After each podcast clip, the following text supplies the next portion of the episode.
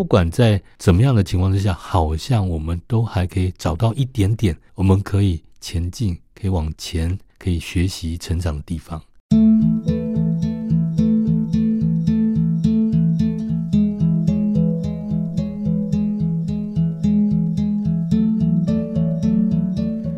我们呐、啊，人有分三个部分，有身、有心、有灵。身体的部分如果受伤了、愈合了，好像就没事了。但是心还有灵呢？我觉得很多人跨不出，不知道该怎么做。但是各位听众，今天我请到李艺兴心理师来到现场，为大家解决一些比较多人发生的问题。那今天可以邀请到他，真的是非常的开心。我一定会帮大家多问点问题，了解怎么去解决心理上的问题。这里是忙里偷闲，我是主持人淘气小杰。哇，今天非常荣幸邀请到李艺兴心理师来到现场，教教大家怎么把心理养得更健康、更正面。我们欢迎李艺兴心理师。小杰好，听众朋友们大家好，我是李艺兴。很多朋友都想要问很多问题，拜托我出声呢，尤其是心理的部分哦。嗯哼，不免俗的，我一定要先问第一个问题。哎，请问一下，心理咨商到底有没有用啊？有人说，哎，很有效耶；有人说没感觉。其实心理咨商。它真的有时候是看缘分了哈。不过研究来讲，大部分的人啊，如果是遭遇到一些新的困扰，不管是感情啦、工作啦、家庭啦、学业啦。如果碰到一个适当的一个心理师的话，通常大概六到十二次的咨商之后，他所碰到的困扰就会有明显的改善。哦，所以咨商是要一段时间，不是一次两次就可以解决的。哎，对，小杰讲到一个关键哈，嗯，就是说很多人都以为说心理咨商就一次就解决，好像就是像算命或拜拜拜那样子。事实上，我们都会解释，它真的需要一段过程。这个过程刚刚讲，比如说六到十二次，那也就是说大概两个月到呃四五个月这样的一段时间，我们才有机会哦。第一个是说，呃，心理师跟个案之间，我们有机会互相了解嘛，哈。那心理师可以更了解个案的特质啊，平常的一些个性啦、行为啦、认知的模式，我们才可以对症下药嘛，去松开他目前所遇到的一些瓶颈或纠葛。哦，嗯、那现在。普遍的大众，然后所有的人呢、啊，比较会遇到的心理状况会是怎么样子的呢？一般来讲，我们会把心理的问题分成几大类啦。那最常见的其实叫做焦虑、焦虑症啊、呃，或者相关的。嗯、那这一类的人，大概呃会有将近五分之一到六分之一的人会有焦虑的相关症状。好，那另外一个部分比较常见的就是忧郁。哦，那忧郁的话，大概也有差不多十几 percent 啊，十几趴的人哦，也不低诶，对，也不低，嗯、对，所以这两大类加起来，大概呃，我们一般人从出生到这个年老死亡哈，大概有三分之一到四分之一的机会，或或多或少会出现一些相关的症状哦。那有些呃比较轻微的，或者说他自己可以找到资源方法，他会自己痊愈嘛哈。那另外一些人哦，可能遇到状况的时候比较走不出来，或者是说，哎，目前他可能这一段时间过去了，可是，在下一个阶段碰到相类似的问题的话，他很可能会再复发。哦，真的是我，我觉得现在因为小时候一直读书啊，然后一直我是中途失明者嘛，嗯，那到之后。其实我最多遇到不是躁郁症就是忧郁症这两大类，嗯，蛮常停在学校，尤其是嗯，有时候遇到一些考试压力啊，对对对，或者是、嗯、呃比较嗯可能比较重要的考试或比较重要的关卡，像呃以前就是读复兴的嘛，然后就是画画或什么，就觉得同学会开始自残啊，嗯、那压力很大哦，课业压力，对，然后我就。嗯，有的时候跟他们对话讲话，像有的躁郁症，讲没两句他就要跟你 吵架啊，然后就是很压不住自己的情绪，就是不开心他就表现的很强烈，然后忧郁就一个人坐在桌角，也不知道他到底在想什么。我觉得，诶，真的是问题越来越多。哎，是啦，没错。刚刚小杰有讲到忧郁跟躁郁了哦。那其实躁郁的人，嗯，我们用比较严格的一些诊断标准去诊断，那躁郁的人其实没有那么多哦。躁郁的人大概只有一趴到三趴之间哦，所以忧郁比躁郁要多很多。那有些人其实我们看他比较暴躁啦，或者说呃比较有一些激烈的行为，其实他们。不一定都是躁郁症了，了解了解。对，所以我们在评估的时候，因为躁郁症跟忧郁症之呃，他们有很大的不同哦，他们的呃发病的原因呐、啊、治疗的方法、好愈后的效果，通通都不一样哦。所以呃，如果我们发现说，哎，好像自己或者周遭的亲朋好友有一些类似的症状，我们还是建议去给专业的诊断评估一下，会比较好。嗯。对，因为我曾经有遇到同学，就是因为这些这方面的状况、心理的状况而休学。嗯、是，可是我觉得休学至少他是去养病，他有把这个病症找出来。我 想要请问一下哦，就是我有看过朋友，嗯哼，在我们的手这里大拇哥这里不是有很大一块肌肉？哎，对。那我觉得他是。这应该也算是自残吧？他是除了割横的以外，他横还割直的，已经是血肉模糊。我真的是不敢直视，这是也是一种病吗？还是说这只是他 抒发压力，就是想要以痛楚或者是不一样的感觉去避掉一些他心理上的不高兴吗？还是怎么样？所以我就觉得很好奇。对。这种我们叫做自我伤害行为啦，哈。那自我伤害行为里面，大概有一半的人是有忧郁的，哦，所以自我伤害行为跟忧郁症的相关很高。因为小姐你这样讲，我们也不知道说到底那位朋友发生了什么事情，嗯，哦，只是说通常像你说的没有错哦，通常他们会借由这样的方式来宣泄，哦，作为一种压力抒发或者是注意力转移，哦。等等的方法，可是他用了一种伤害自己，而且，嗯，我们会觉得这是无效的方法了。哦，就长远来讲，它的效果并不好。哦，所以，呃，自我伤害的方法，我们都会建议说，嗯，如果已经出现了这种长期的自我伤害的行为的话，那当然必须要接受专业的协助。嗯。那我们会有，呃，跟他谈，了解他的压力的成因，或者是他的人格的特质之后。也许有一部分人可能需要用药物的辅助，我让他情绪可以比较平缓，然后再加上一些认知或者是一些智商的一些观念或技巧，哦，可以让他有压力疏解，哦，自己能够建立这样的一个习惯跟能力。哦，可是我觉得有一部分他好像是比较希望大家关注他，因为他只要给同学看到伤口，大家啊，你怎么这样？甚至有的。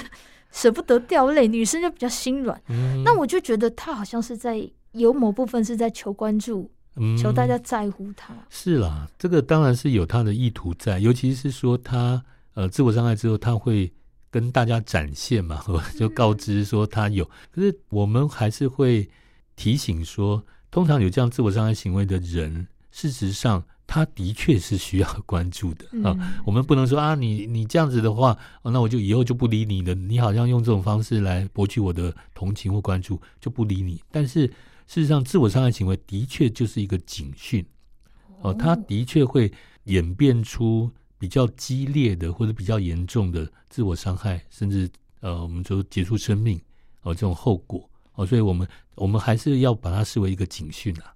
嗯，了解了解。嗯，那之后因为自己啊中途失明，眼睛开始看不到。呃，其实说不难过，呃，没有黑暗期那是不可能的啦。啊、但是我觉得真的有很多诱因可以让我们再重新的站起来，找更多事情做。嗯哼嗯哼。那我是想要了解一下，因为视障朋友因为。很多眼睛看不到，嗯，或者是有一些嗯有领残障手册的，比如说肢体障碍或者是精神障碍的，可不可以列举几个就是比较常见的一些问题？因为我觉得身边也有一些人真的是眼睛看不到，那就封闭自己的心门，出现了许多问题，比如说呃，刚刚忧郁症、躁郁症之外。还有类似什么幽闭恐惧症啊，uh huh. 那甚至有人压力很大，变成什么呃，之前听说暴饮暴食，那不知道是什么状况，uh huh. 因为心情上的问题，所以我想请教心理师，就是视障朋友大部分会出现什么状况？那如果真的有出现这个状况，我该怎么去做呢？Uh huh. 去可以协助他这样子？我想视障朋友或者说其他的障别的这些视障朋友们哈，每一个人。在社会上一定都会有比较多的适应的问题啦。那所谓的适应的问题，比如说学业方面的适应啦，或人际关系的适应啦，呃，甚至工作就被迫要中断。对于这些种种，会产生一个自我价值比较低落，对自己的未来比较没有信心。这些当然都会比别人要常见。但是我我想就视障朋友来讲，小杰。刚刚讲的，就幽闭恐惧症啊，或者说其他的症状，这个可能是在你们接触的互动的情况之下，你们会更了解，诶，他遇到什么问题。以我来讲的话，比如说视障朋友或者视障朋友多了很多适应上的困难，但是我还是会先把他当做一个正常人，除了他有些功能并不好，哦，的确有些功能有受损之外。我们还是先把它还原成一个人，我们不要先认定说他一定会有什么样的问题。哦，那他呈现了一些困扰，哦，那到底是在哪些方面所呈现的困扰？哦，比如说这个功能上面的损失，哦，那他譬如说在感情好了，感情上面他可能真的找不到适当的伴侣，哦，那这个部分我们就用怎么样去让他找到伴侣，或者是。找不到伴侣之下，他可以适应一个人的生活，他可以过好一个人的生活，可以照顾自己。我们还是先还原到他本身的状况，再去归类，我再从那个原因再下去跟他谈，这样会比较清楚，而不是说好像说，哎，那这张朋友一定就会怎么样？我自己的经验也是，其实不一定啦。像我今天看到小杰，我就觉得，哎、欸，你应该是很开朗，哦，很乐观，而且你有相当的自信心，哦，所以刚刚讲的什么幽闭恐惧啦，或者说一些呃忧郁啦、自我伤害，我想在你身上就比较不会发生。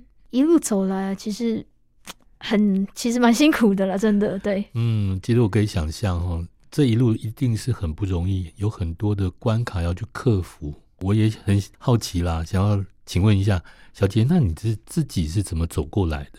你做了哪些努力呢？真的，一开始也是觉得未来是绝望、是黑暗的。嗯，因为你眼睛看不到，你想帮家人干嘛？像简单擦个桌子，结果越擦东西掉越多，越乱。嗯哼，想帮忙，但是就是心有余而力不足。那一开始长脑瘤的时候，身体也非常的不好，我每个月都要进医院，甚至有的时候是闭着眼睛被扛进去昏迷啦。嗯，对，那每回就是。睁开双眼，你会看到父母对你的照顾，他们越来越憔悴，嗯，然后甚至熬熬夜照顾你熬出的黑眼圈，嗯，你都会觉得很舍不得。那甚至觉得说，我怎么把父母生给我非常好的身体照顾成这个样子？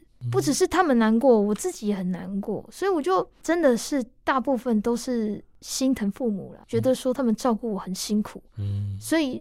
那段时间哦，很多治疗很痛苦，我不敢哭，我就是忍住，因为我哭他们一定会更难过。嗯，那很苦的药，甚至医生宣判我要吃一辈子的药，我也是一把一把吞，下每天吃糖果，一颗一颗一颗拿。刚开始也需要父母眼睛协助嘛，帮我帮我分药，但是我觉得我不能再这样消极下去，所以我从一些小地方开始，比如说我自己的衣服。长的到短的，有领的无领的，我自己整理。嗯、那所以我就，诶、欸，我今天什么场合该做什么事，我就知道该穿什么衣服。嗯、一拿我就不用说，诶、欸，爸爸妈妈他们也在忙。嗯，对。那甚至自己分药，刚开始也都是家人帮我分好，分在药盒，你就一颗一颗拿。后来我就开始去接触，诶、欸，药丸虽然圆的扁的，但是它有的上面是有刻字的，嗯、所以比较粗糙。嗯、那有的没有，但是。当然有一些很类似的，还是需要协助。可是我希望有什么事情自己能来就自己做，而且我会在很多事情找到自己的成就感跟开心的地方。像我刚开始我不会削水果，但是现在没有水果可以难得倒我。像苹果、梨子是最基本的，什么奇异果滑不溜丢的啊，或者是火龙果啊、芒果啊，我也就是非常感谢，就是父母愿意让我去尝试，嗯嗯因为他们不会说啊，你不要，你坐着，你不要做，这样子反而越来越退步。嗯，所以我就是一步一步，就是想说自己能做什么，我喜欢做什么，可以做什么，我就慢慢的一步一步的去做。那父母他们从来没有阻挡过我，除非是真的很危险，他们会从旁协助，比如说煮饭啊、开瓦斯，他们就会比较排斥，所以我都用电锅啊、烤箱啊、微波炉比较多。嗯哼，那我会尽量做让他们放心的事情，像一开始妈妈很担心我坐富康巴士。她说：“那个司机我都不认识，要载你去哪里我也不知道。”我说：“啊，就去上课啊。”那他就送我上课，然后回到时回到家的时间差不多，他就站在门口等我。啊、然后后来一回两回，慢慢的他觉得安心了，然后我也就是开始就四处爬爬照，因为你一直关在家里，其实真的会关出病。嗯，有的时候我就坐在那边不知道要干嘛，但是如果你出来，不要说什么接触人群。你有跟人家说话，我觉得这个就是一步很大步的进步。嗯，但是如果你关在家里，永远都是那个空间。是啊，所以我觉得真的要走出来，才是最基本，让你敞开心房的第一步。是啊，所以我我想，刚刚这段过程里面，小姐你真的也很努力的去发现，说自己虽然可以做的没有那么多，没有像以前那么多，但是一定是有自己可以做。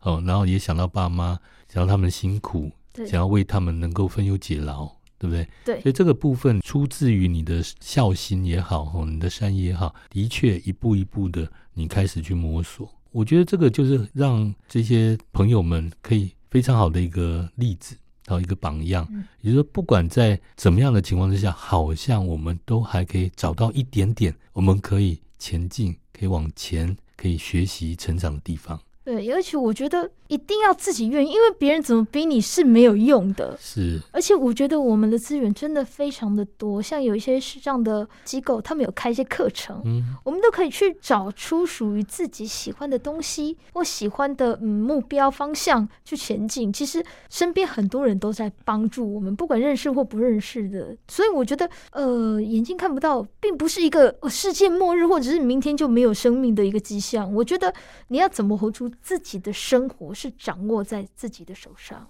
其实我相信，当初十八岁那一年，眼睛看不到，呃，很多人都说命运啊，注定啊。但是我觉得这是我一个很大的转捩点，因为十八岁以前真的很多事情还没有发掘出来。